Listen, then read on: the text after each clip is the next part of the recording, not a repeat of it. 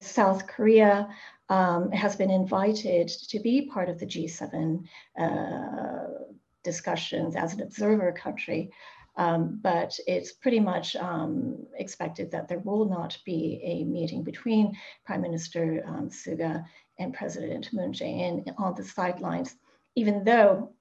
relations between South Korea and Japan are at an all-time low and the United States depends heavily on solid relations between Tokyo and Seoul for regional stability.